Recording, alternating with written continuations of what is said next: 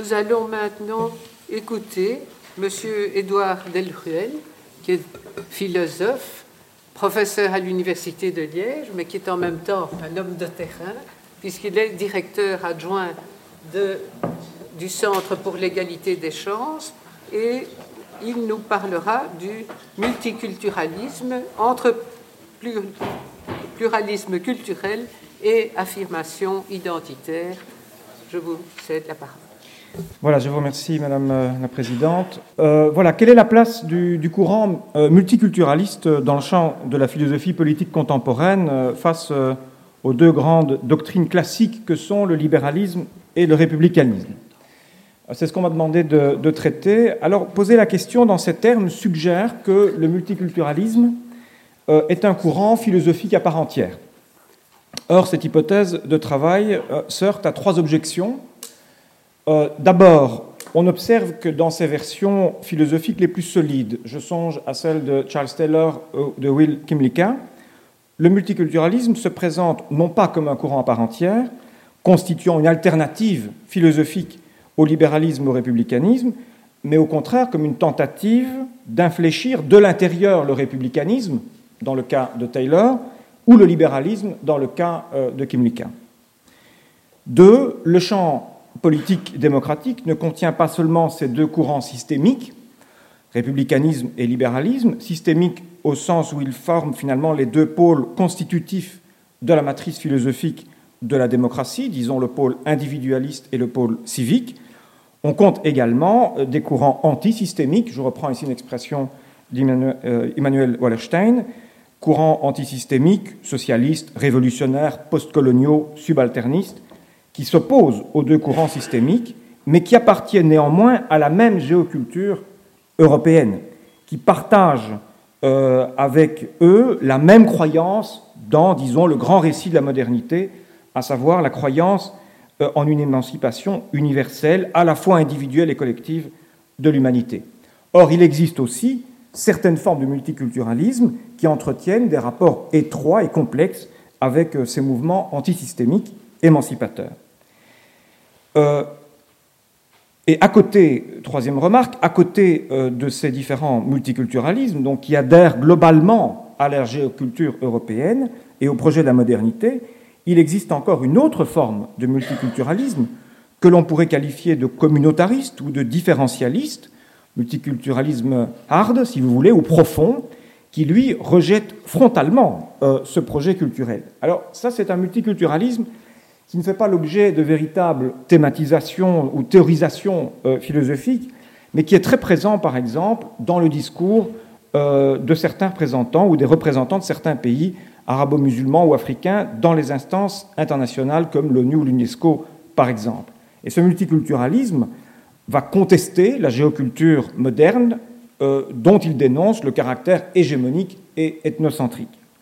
C'est au nom de ce différentialisme culturel qu'au sein du Conseil des droits de l'homme de l'ONU, par exemple, ces euh, pays euh, justifient l'infériorisation de la femme, la pénalisation de l'homosexualité ou réclament à l'inverse la pénalisation du blasphème euh, ou de l'islamophobie, par exemple.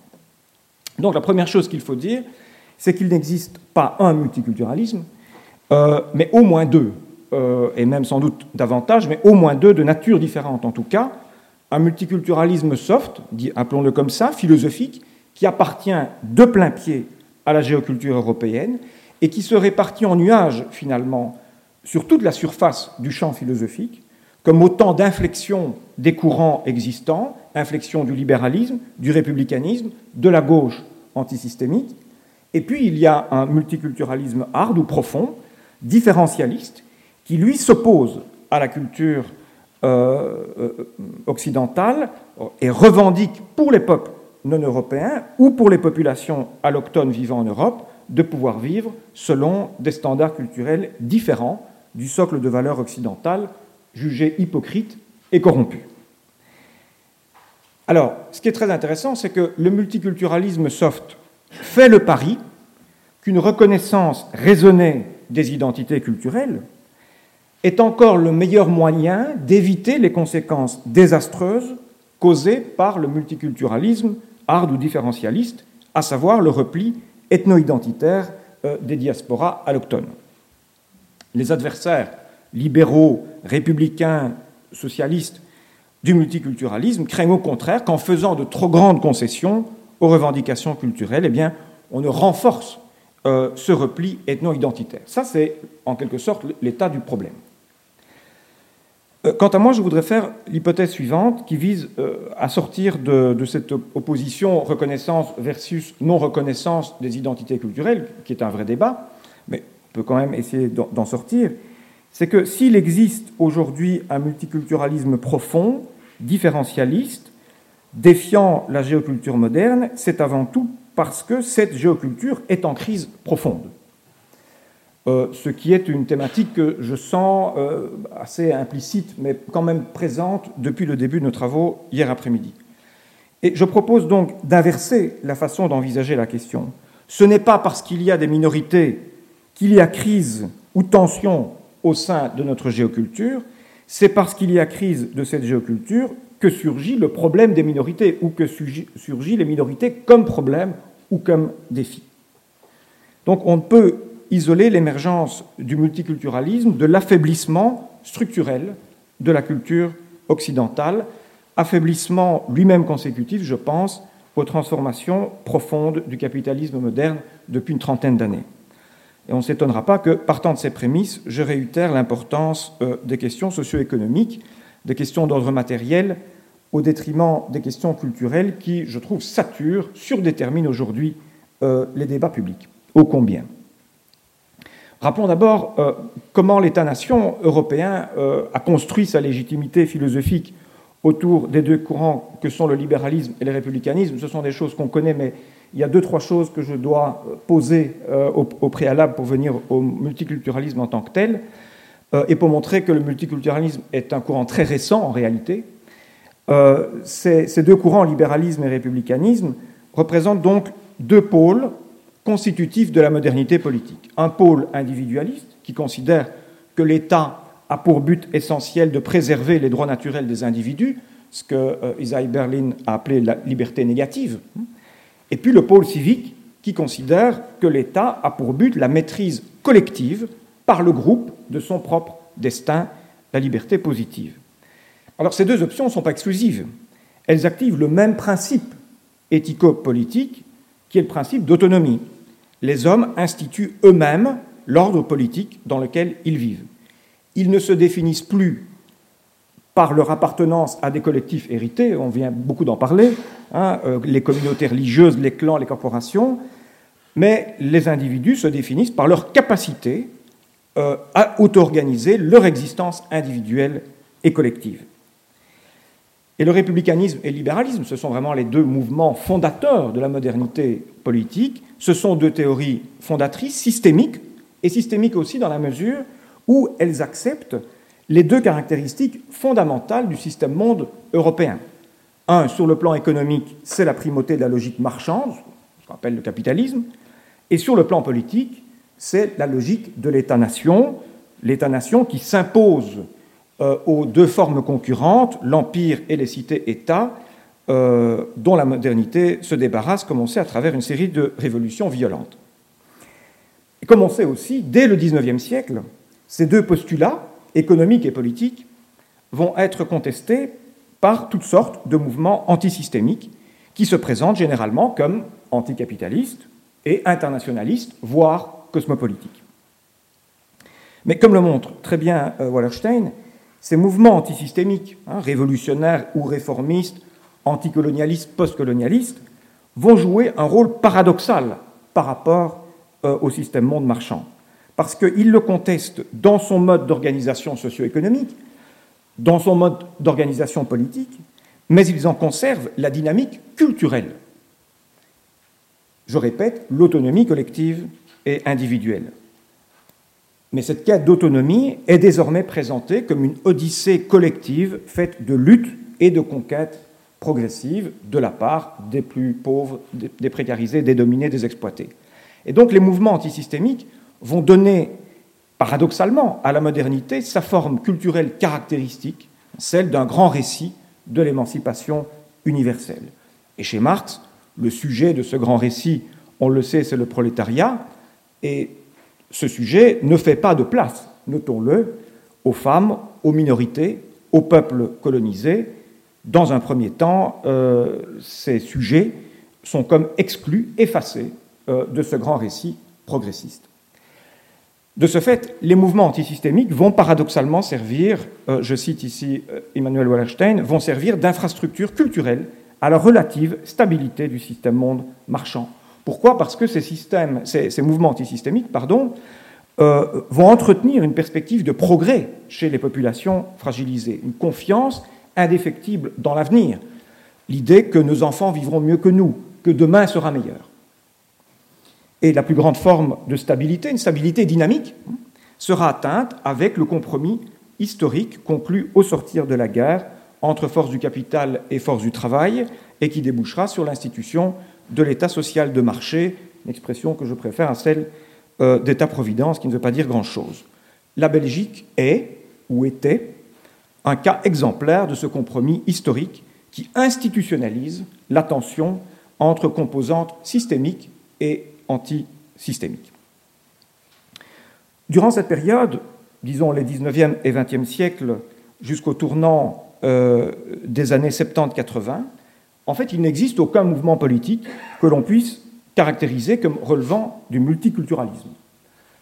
Et pourtant, on l'a vu aussi depuis hier, les minorités ont pourtant posé de nombreux défis, de nombreux problèmes aux États occidentaux pendant cette période, faut-il le dire. Mais ces défis et problèmes étaient alors solubles dans le double cadre de l'État-nation et de l'État social. Soit se posait la question des minorités nationales, c'est-à-dire des minorités culturelles, en fait majoritaires dans certaines zones territoriales, où elles réclamaient le droit à l'autodétermination ou au rattachement euh, à la, patrie d'origine, etc. Mais en posant la question comme ça, le conflit restait donc dans le paradigme stato-national. On sait que l'issue à ces conflits d'une extrême violence a souvent été l'assimilation forcée ou la liquidation, et parfois même la liquidation physique. Soit se poser la question de populations migrantes, diasporisées, mais dont les problèmes étaient alors assimilés à ceux de la classe ouvrière. La question de l'intégration euh, des immigrés ne fait pas l'objet d'une thématisation véritable avant les années 70. 80, euh, Marco Martiniello l'a bien montré hier. Les travailleurs migrants étaient considérés par les pays d'accueil comme des travailleurs invités, censés retourner dans leur pays d'origine à la fin euh, de leur contrat de travail idéologie qui a largement prévalu en Belgique, ce qui évidemment exonérait les pays d'accueil de toute prise en compte de leurs spécificités culturelles. Et finalement, les mouvements antisystémiques, notamment le mouvement syndical, partageaient cette logique en considérant ces travailleurs migrants comme des travailleurs comme les autres, censés assimiler et s'assimiler à la civilisation du travail, et donc assimiler et s'assimiler au grand récit moderne de l'émancipation. Ce qui, d'une certaine façon, a fonctionné quand on voit aujourd'hui le très grand nombre euh, de, syndicalistes, notamment euh, d'origine euh, italienne, par exemple, en Belgique, ce qui a donc fonctionné dans une large mesure. Durant cette période, il n'y a donc pas d'espace pour le multiculturalisme, car la construction de romans nationaux, d'une part, l'adhésion à l'universalisme progressiste, d'autre part, eh permettait pas de résoudre mais en tout cas d'absorber le problème des minorités. Alors ici, juste une petite parenthèse, cette, distinction entre minorité nationale, minorité euh, diasporique, euh, c'est un locus classicus hein, des, des, discussions sur le multiculturalisme, d'où le drame des populations qui ne s'inscrivent ni dans une ni dans l'autre de ces catégories, et notamment les juifs d'Europe dans l'entre-deux-guerres, qui ne peuvent ni être une minorité nationale, ni une diaspora ouvrière, d'où la tentative du sionisme, soit de, devenir, d'avoir une revendication nationale, soit, comme le Bund par exemple, d'inscrire la conscience juive dans la tradition euh, prolétarienne, dans la tradition euh, universaliste euh, prolétarienne. Vers les années 70-80, la configuration historique change radicalement. C'est à ce moment-là que le multiculturalisme va émerger sous ces deux formes, hard et soft, comme je l'ai appelé. Ce qu'on appelle la globalisation, la mondialisation, est avant tout le triomphe historique d'une nouvelle forme de capitalisme qui relance spectaculairement la course au profit qui s'était érodée durant les Trente Glorieuses. Ce capitalisme présente trois caractéristiques bien connues. C'est un capitalisme post-industriel qui trouve de nouvelles ressources de profit dans l'économie de l'immatériel euh, et des services. C'est un capitalisme global qui s'affranchit des barrières nationales, qui s'impose désormais à l'ensemble de la planète grâce à la financiarisation des échanges. Et enfin, c'est un capitalisme néolibéral qui rompt le compromis historique conclu par le libéralisme classique avec le mouvement ouvrier et qui entreprend de démanteler l'État social jugé trop onéreux. Alors ce capitalisme global, néolibéral, va s'attaquer à la fois à l'État-nation et à l'État social. Il va s'attaquer à l'État-nation en tant que l'État-nation est l'institution et le lieu d'institution d'un bien commun, le lieu d'institution d'un projet collectif d'existence unissant des citoyens autour d'un même roman national. Et s'opposer également à l'État social en tant que cet État social est une forme de transaction entre forces sociales antagonistes, compromis capital-travail. Donc le néolibéralisme est fondamentalement différent du libéralisme canal historique, si je peux l'appeler ainsi. C'est une vraie rupture par rapport à ce libéralisme, parce que c'est l'interruption du dialogue critique que le libéralisme entretenait jusque-là avec le républicanisme sur la question quel roman national et avec le socialisme la question quel compromis social. Or, c'est ce, ce, dialogue critique permanent qui rendait vivant, crédible, le grand récit moderne de l'émancipation de l'humanité. Et donc, à partir du moment où les populations les plus fragiles du système monde ont pris conscience qu'elles n'avaient plus prise ni sur leur environnement territorial, plus, plus prise sur le roman national, ni sur le rapport de force sociale, la tension capital-travail, eh bien, le projet culturel de la modernité s'est trouvé logiquement décrédibilisé. Jean-François Lyotard a donné à cette chute des grands récits modernes euh, d'émancipation le terme très contesté de postmodernité. Le multiculturalisme est contemporain de ce tournant postmoderne, je pense même qu'il en est la conséquence. Le déclin de la géoculture moderne va d'abord se faire sentir chez les élites non européennes, qui étaient jusque-là acquises à la géoculture européenne. Rappelons en effet que les grands penseurs anticolonialistes de la modernité, Franz Fanon, Aimé Césaire, Albert Memmi, ne remettaient pas en cause l'idéal européen d'autonomie, c'est-à-dire l'idéal qui s'était forgé en Europe, euh, l'idéal euh, européen d'autonomie individuelle et collective. Ce qu'ils dénonçaient avec virulence, c'est le fait que les colonisés étaient absents de ce grand récit, n'avaient pas de place dans ce grand récit. Mais ils ne, pas, ils ne contestaient pas la légitimité et l'universalité de ce grand récit. Chez Franz Fanon, par exemple, en dépit d'une préface très contestable de, Sartre aux damnés de la Terre, c'est très clair, c'est tout à fait clair. Et il y a beaucoup de mise en garde de Franz Fanon par rapport au repli, au différentialisme euh, euh, d'un certain anticolonialisme. Mais avec les mouvements tels que les post-colonial studies, euh, cultural studies, subaltern studies, c'est un autre discours qui va émerger de façon assez complexe à, voir chez les élites non européennes. Elles ne font plus valoir qu'il y a des exclus du grand récit de la modernité, mais elles font valoir qu'il y a d'autres récits, qu'il y a une contre-narration, selon l'expression d'Edouard Saïd, qui est un peu l'auteur euh, phare euh, des Postcolonial Studies, euh, une contre-narration qui oblige dorénavant l'Europe et l'Occident, comme il dit, à prendre l'autre au sérieux. Selon l'expression d'un autre des penseurs phares du courant subalterniste, Dipesh Chakrabarti, le but est de provincialiser l'Europe. Il serait très intéressant de montrer, je n'ai pas le temps de le faire, comment ces courants postcoloniaux euh, subalternistes ont progressivement décroché culturellement de la tradition antisystémique occidentale et du marxisme en particulier, dans lequel ils étaient pourtant ancrés euh, au départ. Il y a de ce point de vue-là un, livre qui retrace ça pas mal, qui est L'Occident décroché de Jean-Loup Ancel, qui montre bien cette évolution euh, prenant comme symptôme de ce décrochage l'évolution de la référence à Gramsci. Parce que Gramsci avait posé, euh, donc grand théoricien marxiste, qui avait posé des catégories d'hégémonie, de subalternité, euh, pour essayer de penser la situation, notamment des classes paysannes du sud de l'Italie, pour les intégrer précisément dans le grand récit prolétarien. Ces catégories ont beaucoup d'influence sur le postcolonialisme, mais on voit que petit à petit, le postcolonialisme euh, décroche et, laisse de côté ce qui est la finalité de Gramsci, qui est évidemment une perspective révolutionnaire prolétarienne, évidemment, au final. Cette contestation du leadership culturel occidental va prendre, on le sait, de multiples formes, dont certaines très brutales et spectaculaires, comme la victoire de Khomeini en Iran en 1979, suivie de la fatwa contre Salman Rushdie dix ans plus tard. Donc un multiculturalisme profond voit, alors le jour, dont le politologue conservateur Samuel Huntington déduira le fameux choc des civilisations quelques années avant euh, le 11 septembre. Mais cette contestation extérieure euh, du leadership occidental serait incompréhensible, je le répète, sans le coup d'arrêt interne porté par le néolibéralisme lui-même au grand récit de la modernité. Liquidation brutale euh, du mouvement ouvrier, extinction de la tension dynamique entre forces systémiques et forces antisystémiques, et même l'exigence de bien commun portée par le républicanisme apparue excessive euh, et trop onéreuse à l'ordre marchand postmoderne.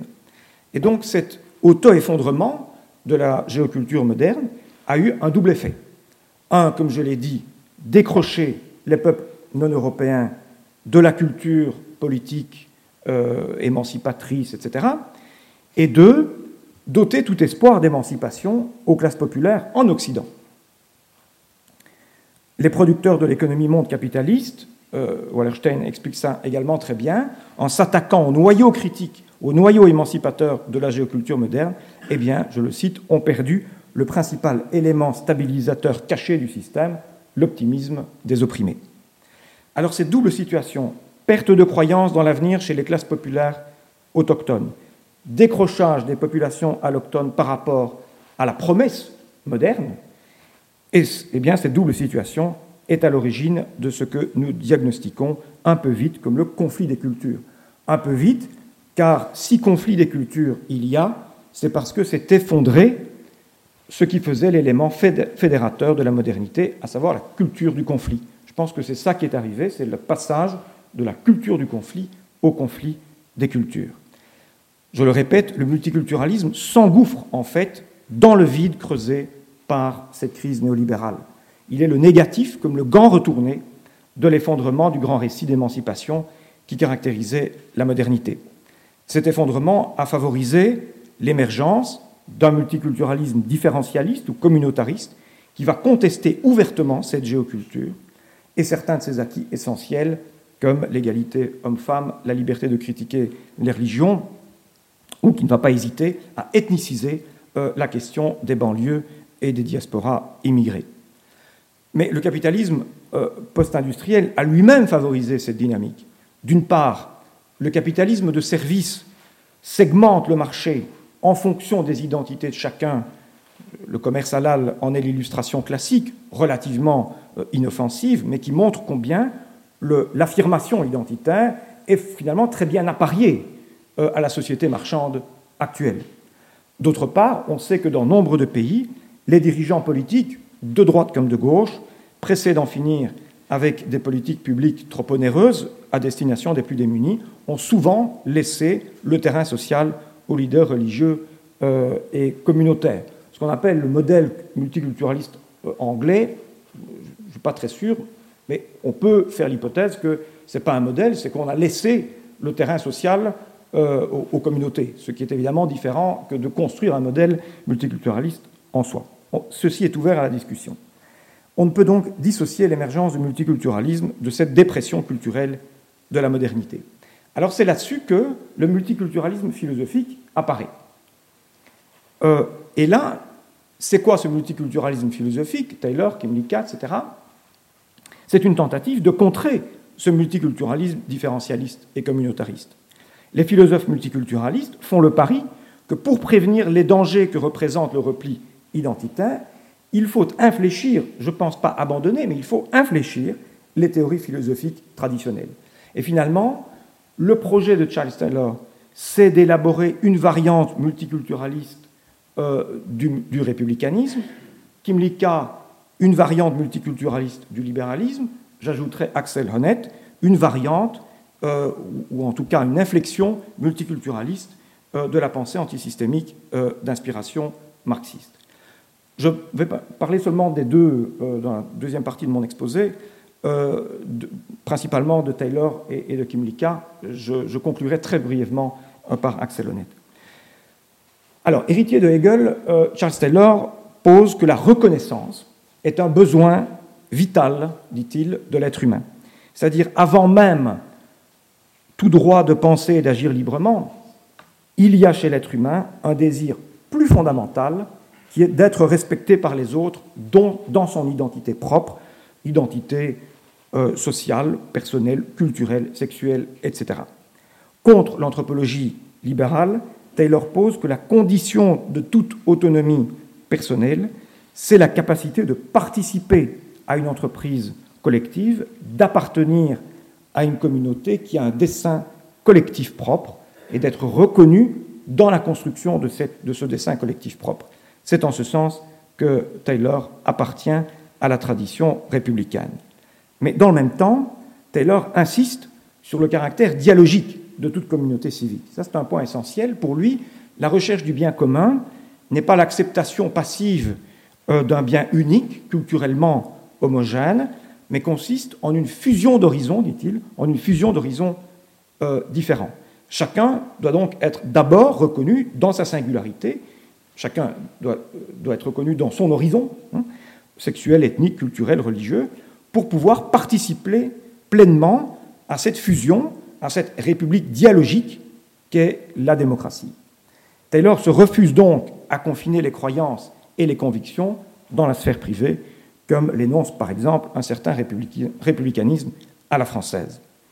Un tel positionnement justifie naturellement toute la panoplie euh, classique des politiques multiculturalistes, la neutralité inclusive et non exclusive, les discriminations positives, euh, la visibilité euh, des signes religieux dans l'espace public et évidemment les fameux accommodements raisonnables dont Taylor défendra chaudement le principe dans le rapport rédigé sur cette question avec Gérard Bouchard. Il faut bien voir, et ceci est essentiel, la limite fondamentale apportée par Taylor à cette politique des identités. C'est que l'appartenance à la communauté politique doit toujours prédominer sur les identités culturelles. C'est d'ailleurs sur cette base qu'il justifie son opposition au souverainisme québécois.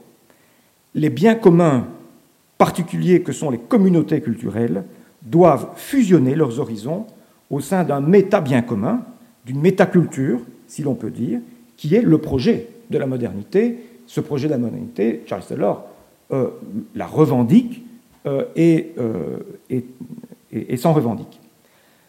Autrement dit, pour Taylor, le droit à la différence culturelle ne peut pas conduire à rejeter la géoculture occidentale et ses acquis fondamentaux comme la liberté d'expression ou l'égalité femmes-hommes, par exemple.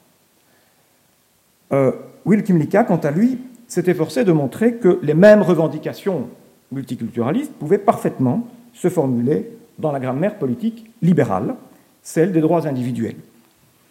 Kimlicka considère l'appartenance communautaire comme un bien individuel fondamental. Et il est donc légitime, au nom du principe libéral de non-discrimination, d'égalité de traitement, principe fondateur du libéralisme, de prendre en compte, de prendre, par exemple, de prendre des mesures compensatrices pour permettre aux individus appartenant à des minorités eh de se défendre contre l'hégémonie de la culture dominante. Dans cette perspective clairement individualiste, les droits culturels doivent donc bénéficier aux membres des minorités, mais également, insiste Kimlicka, aux dissidents au sein de ces communautés, à ceux qui sont minoritaires dans leur minorité, si on peut dire, et qui doivent pouvoir critiquer et contester euh, leur tradition d'origine. Aux yeux de Kimlicka non plus, par exemple, le droit de critiquer la ou sa religion, eh bien, euh, ce n'est pas négociable, c'est évidemment un droit euh, qui doit rester incontestable. Une autre limitation des droits des communautés tient à la distinction classique, dont Kimlicka fait grand cas, entre minorité nationale et minorité ethnique. Pourquoi est-ce que Kimlicka en fait grand cas? Parce que, selon lui, les minorités nationales ont une légitimité supérieure à revendiquer la reconnaissance de leur euh, spécificité, parce que ces minorités nationales occupent majoritairement un territoire, elles peuvent se prévaloir d'un ancrage historique, ce qui justifie qu'elles gèrent, dans certaines mesures et avec des limites, mais enfin qu'elles gèrent leur cadre de vie global. On pense notamment aux populations euh, autochtones, indigènes, euh, amérindiennes par exemple, alors que les minorités ethniques se sont constituées par des migrations individuelles, par une dispersion, et ne peuvent donc légitimement réclamer euh, un tel droit.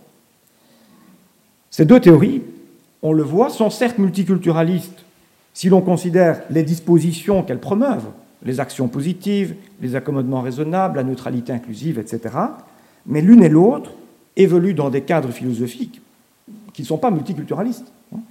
C'est le cadre républicain, alors amendé, un républicanisme dialogique dans le cas de Taylor, c'est le cadre libéral dans le cas de Kimlicka. Dans les deux cas, l'exigence de pluralité culturelle se trouve donc conditionnée, donc limitée, par une exigence plus fondamentale, inconditionnelle, on dirait en philosophie transcendantale, qui est l'existence d'un cadre politique et symbolique susceptible de reconnaître cette pluralité. Or, qu'est-ce qu'un cadre politique et symbolique à l'intérieur duquel les individus et les, groupes peuvent dialoguer, coexister, sinon une culture? Et qu'est-ce qu'une culture, sinon un ensemble homogène, relativement homogène, de normes et de valeurs qui s'imposent à tous les individus qui en dépendent? Alors ici, nous sommes à un point vraiment nodal euh, où la multiculturalité se trouve limitée par cela même qu'elle essaye d'honorer qui est la spécificité d'une culture. Car le propre d'une culture, c'est précisément de ne pas être un attribut optionnel dans la vie des individus, c'est d'être le cadre même dans lequel ils vivent, le sol de croyances, de normes, d'habitudes, à partir duquel ils font des choix comme individus. Et ceci est un point fondamental qui est souvent un impensé euh, dans nombre de discussions médiatiques et politiques autour du multiculturalisme, où les protagonistes, pas du tout le cas de Kimlicka et Taylor, au contraire, qui eux sont très consistants et très cohérents, mais souvent les protagonistes, très opposés euh, des débats sur le multiculturalisme, feignent d'ignorer qu'une culture, ce sont des normes, c'est-à-dire des prohibitions, des obligations. Donc une culture, ce sont des rapports de force, des rapports de pouvoir.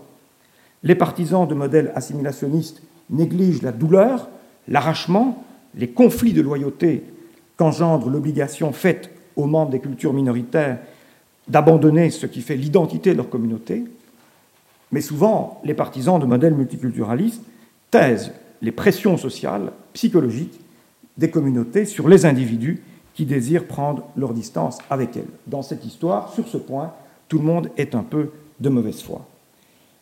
Pourtant, la plupart des traits culturels qui nous définissent on sait, nous sont imposés.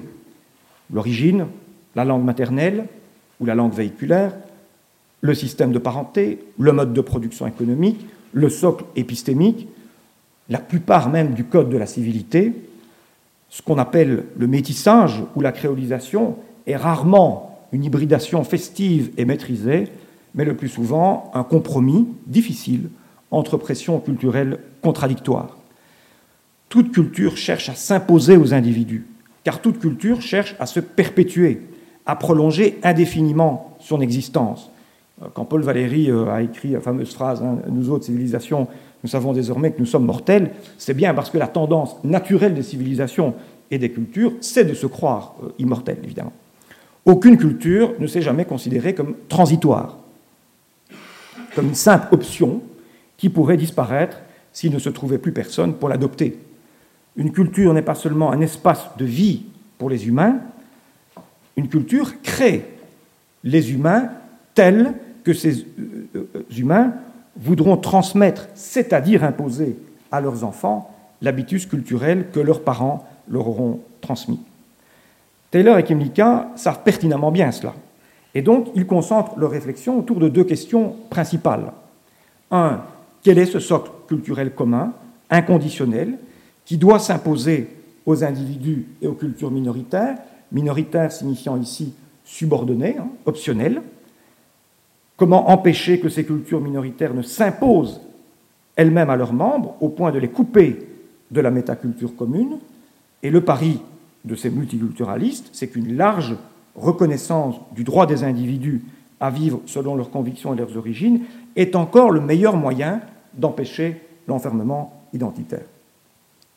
La deuxième question, c'est à partir de quand, à quelles conditions, inversement, une minorité culturelle peut-elle obtenir une forme d'autonomie par rapport à la culture dominante ou majoritaire? À quelles conditions une culture devient-elle légitimement ce socle inconditionnel d'existence des individus, capable d'imposer des choses aux individus?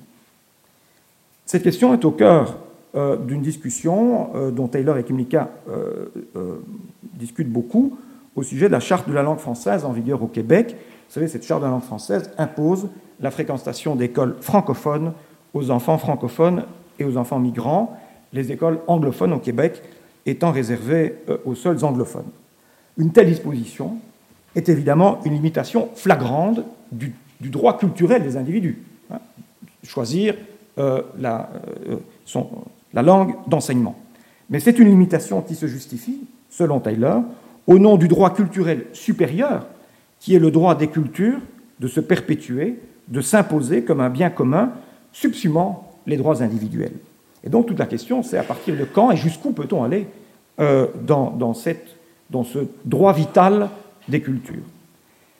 Évidemment, cette disposition, euh, celle de la charte de la langue française, est indissociable de tas d'autres au Québec qui définissent la culture québécoise finalement comme un cadre symbolique et normatif quasi global d'existence, au point que la question de la souveraineté est évidemment explicitement posée, inutile de le dire. Et inutile de dire également que cette question a de multiples résonances en Belgique. Quant à Kimlicka, sur la même question, ben, il active opportunément la différence entre minorité nationale et minorité ethnique en disant voilà, les premières majoritaires sur leur territoire, installées depuis longtemps, peuvent avoir recours à ce principe vital de survie, à la différence des secondes, dispersées et plus récemment arrivées. Mais vous voyez, le but de Taylor et de Kimlicka, c'est bien euh, très clairement, hein, dans, la discussion euh, sur le Québec, d'éviter la sécession québécoise, hein, d'éviter le souverainisme québécois. Alors tout ceci, et je voudrais terminer, euh, Madame la Présidente, par euh, euh, une considération un peu plus personnelle, ou une, hypothèse que je livre un peu plus personnelle. Quand on parle de culture, on désigne donc deux choses différentes dans nos débats sur les minorités culturelles et le multiculturalisme. Il y a d'une part la culture comme socle commun de normes, comme tiers symbolique, comme on dit également, définissant l'espace global à l'intérieur duquel les individus communiquent. Ou bien alors, deuxième sens, la culture comme communauté, définie par un trait existentiel isolé, la religion, l'ascendance, la langue, éventuellement, euh, on l'a dit hier avec le professeur Scholzen, éventuellement même l'orientation sexuelle ou le style de vie végétarien, que sais-je, communauté pourvoyeuse de sens, pourvoyeuse d'identité pour les individus, mais dépourvue, théoriquement, d'emprise normative sur le cadre de vie global des individus. Ce sont deux sens très différents du mot culture. Et quel est le critère qui permet de distinguer euh, ces deux formes de culture? Je vais faire ici voilà, une hypothèse. Je pense que c'est le rapport à la matérialité de l'existence, et notamment cette dimension de la matérialité qu'est le territoire. Et ici, je vais rompre une lance, si vous voulez, contre toute une idéologie de la déterritorialisation qui est euh, fort en vogue euh, dans certains courants philosophiques. La culture, c'est d'abord le cadre à l'intérieur duquel les individus expriment leur puissance de vie, de travail et de langage. Puissance de vie, rapport de parenté, vie affective, euh, proximité, euh, lien affectif. Travail, rapport de production, langage, rapport médiatique au sens large euh, ou scolaire. Les deux principaux institutions médiatiques aujourd'hui, c'est les médias d'une part, l'enseignement de l'autre les localisations matérielles de ces institutions fondamentales, on les connaît, c'est le logement, c'est l'emploi, c'est l'école. Ces institutions fondamentales sont reliées entre elles pour former un socle de base de la vie sociale sur un territoire donné. on parle aussi de culture pour désigner autre chose, c'est l'appartenance à une communauté qui est dotée d'une identité spécifique, une communauté qui opère en quelque sorte une coupe transversale dans le vécu des individus qui isole certaines pratiques, certaines dimensions de l'existence qu'elle prétend régir, la croyance, la sexualité, le savoir, etc. Avec des combinaisons parfois complexes, euh, je n'entre pas dans les détails. Je suggère d'appeler géoculture la culture matérielle qui organise le cadre de vie global d'une population sur un territoire donné. Et ethnoculture, les communautés à travers lesquelles, communautés donc segments euh, existentiels à travers lesquels je me reconnais, je m'identifie. Cette terminologie est plus pertinente, me semble-t-il, que les catégories de majorité et de minorité, qui sont trompeuses parce qu'elles transforment en différence statistique ce qui est en fait une différence de nature. Une géoculture, c'est un tiers symbolique, inconditionné en réalité, à l'intérieur duquel tout dialogue, toute contestation, tout choix, attachement, arrachement sont possibles. Les ethnocultures, elles, je le répète, ne sont que des segments identificatoires, théoriquement optionnels, mais c'est évidemment beaucoup plus compliqué que ça, car les individus peuvent théoriquement choisir d'être chrétiens, athées ou musulmans, néerlandophones ou francophones, homosexuels ou hétérosexuels. Je mets choisir avec d'énormes guillemets, parce que euh, là, le terme de choix est évidemment euh, tout à fait euh, particulier, et ce qui montre bien tous les passages, et il faudrait là faire une conférence pour le montrer, entre les ethnocultures et les géocultures. Selon ma typologie, la culture catholique en Belgique est une ethnoculture, même si elle rassemble une majorité de Belges. Sans doute moins que les 80% que l'on dit, mais une large majorité quand même. Par contre, une minorité nationale, c'est une géoculture, car elle prétend structurer l'ensemble du cadre existentiel des individus sur un territoire donné. Dans les débats autour du multiculturalisme, la confusion entre géoculture et ethnoculture est pourtant constante, comme on l'a vu de façon caricaturale lors de la votation suisse sur les minarets ou dans le débat autour des racines chrétiennes euh, de l'Europe. On peut à partir de là distinguer différents types euh, de conflits euh, interculturels, mais je, conclue. Ne croyez pas que je me relance dans une nouvelle discussion. au contraire, j'entame ma conclusion. Il y a d'une part les conflits entre ethnocultures, c'est-à-dire les conflits entre communautés en général, c'est pour bénéficier de la reconnaissance euh, de la géoculture et en particulier de l'État. Entre ethnocultures diasporiques, par exemple, les conflits prennent souvent un tour victimaire lorsqu'il s'agit de savoir, par exemple, de la Shoah, du colonialisme ou de la traite négrière, quelle communauté de destin euh, l'emporte au palmarès de la souffrance collective, compétition victimaire qui est parfois euh, particulièrement sordide. Mais il y a d'autres conflits entre ethnocultures, entre communautés euh, qui le sont moins, euh, qui est aussi l'importation des conflits euh, Israël-Palestine, etc., etc. Il y a ensuite des conflits entre géocultures, soit entre deux pays, c'est une guerre internationale classique, de plus en plus rare, soit entre deux groupes prétendant imposer leur vision de la géoculture, c'est une guerre civile, soit encore entre une géoculture dominante et une géoculture dominée, c'est le cas des, minorités nationales. Troisièmement, théoriquement, il n'y a pas de conflit entre géoculture et ethnoculture, puisqu'elles sont dans des logiques différentes, sauf dans une configuration. C'est quand la géoculture se délite, quand elle ne parvient plus à jouer son rôle de tiers symbolique. Car alors, les ethnocultures remplissent le vide ainsi creusé, s'accaparent des dimensions de plus en plus fondamentales de l'existence. Je fais l'hypothèse que c'est peut-être ce qui se passe aujourd'hui et que c'est peut-être pour ça que les minorités sont un défi pour l'État. Euh, ce n'est pas un hasard si les débats les plus intenses autour de l'interculturalité portent sur la pression de plus en plus forte qu'est censée exercer les minorités, donc les ethnocultures, sur les institutions fondamentales de la vie, du travail et du langage. Alors tous les débats sur euh, la parenté, sur les rapports hommes-femmes, sur la famille patriarcale, la polygamie, les mariages arrangés ou forcés, etc. Et quand on voit euh, on met toujours ça sur le compte de l'islam ou sur le dos de l'islam. En réalité, c'est plutôt un problème dans la conception qu'on se fait de quelque chose qui est une matérialité fondamentale des êtres humains, qui est évidemment euh, la façon dont on régit les rapports affectifs, les rapports sexuels et les rapports de parenté.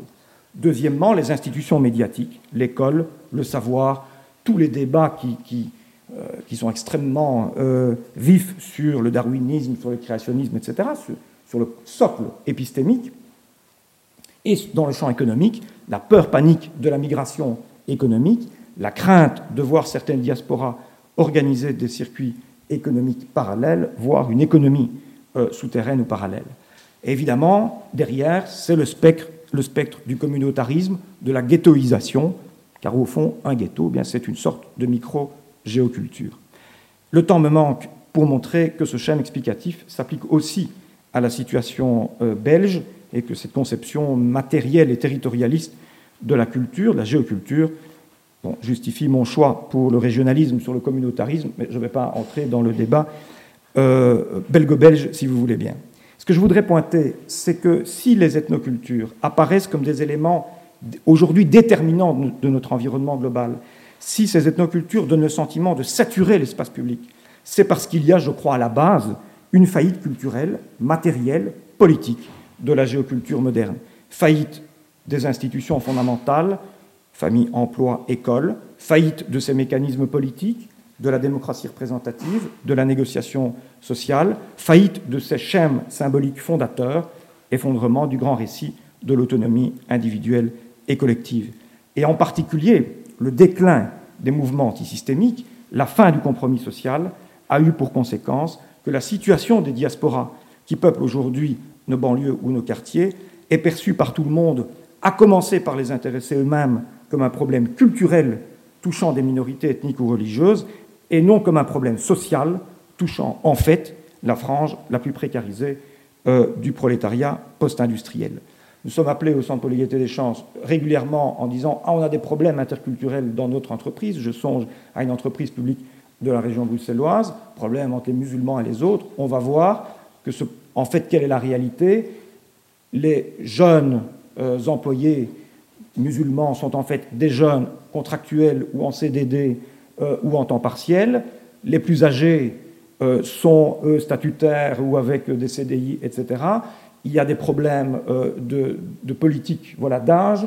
Il y a une politique de, genre dans un milieu professionnel hyper masculinisé qui n'a pas été bien réglé. On voit que ce sont des problèmes sociaux relativement classiques qui se posent, mais qui viennent s'articuler, dont le symptôme, dont le révélateur est euh, les, repas halal, le port du foulard, etc. etc. C'est pourquoi rien n'est plus urgent, selon moi, que d'inverser la dynamique en retournant aujourd'hui, il faudrait peut-être faire un deuxième colloque, si je peux euh, faire une suggestion, de retourner des conflits culturels vers les conflits sociaux, des revendications multiculturalistes vers les résistances antisystémiques. Alors j'aurais voulu vous, parler des théories de la reconnaissance comme euh, celle d'Axel Honneth, parce que je pense que Axel Honneth philosophe allemand, de l'école de Francfort, successeur de Habermas euh, à Francfort. Je pense que c'est une tentative euh, précisément de refaire ce chemin, notamment dans tout son dialogue avec Nancy Fraser, et qui permet de renouer les fils entre lutte identitaire et lutte matérielle. À défaut, je conclurai en redisant ce que je ne cesse de répéter avec quelque insistance au risque d'en éviter certains, à savoir que le défi que représente le multiculturalisme ne peut être relevé à un niveau culturel, mais à un niveau plus global, le devenir même du système monde marchand, et plus matériel, la refondation de l'État social. La question multiculturelle ne peut être isolée de la question sociale qui demeure aujourd'hui le défi majeur auquel les États sont confrontés, défi plus crucial sans doute que celui posé par les minorités elles-mêmes. Je vous remercie de votre attention.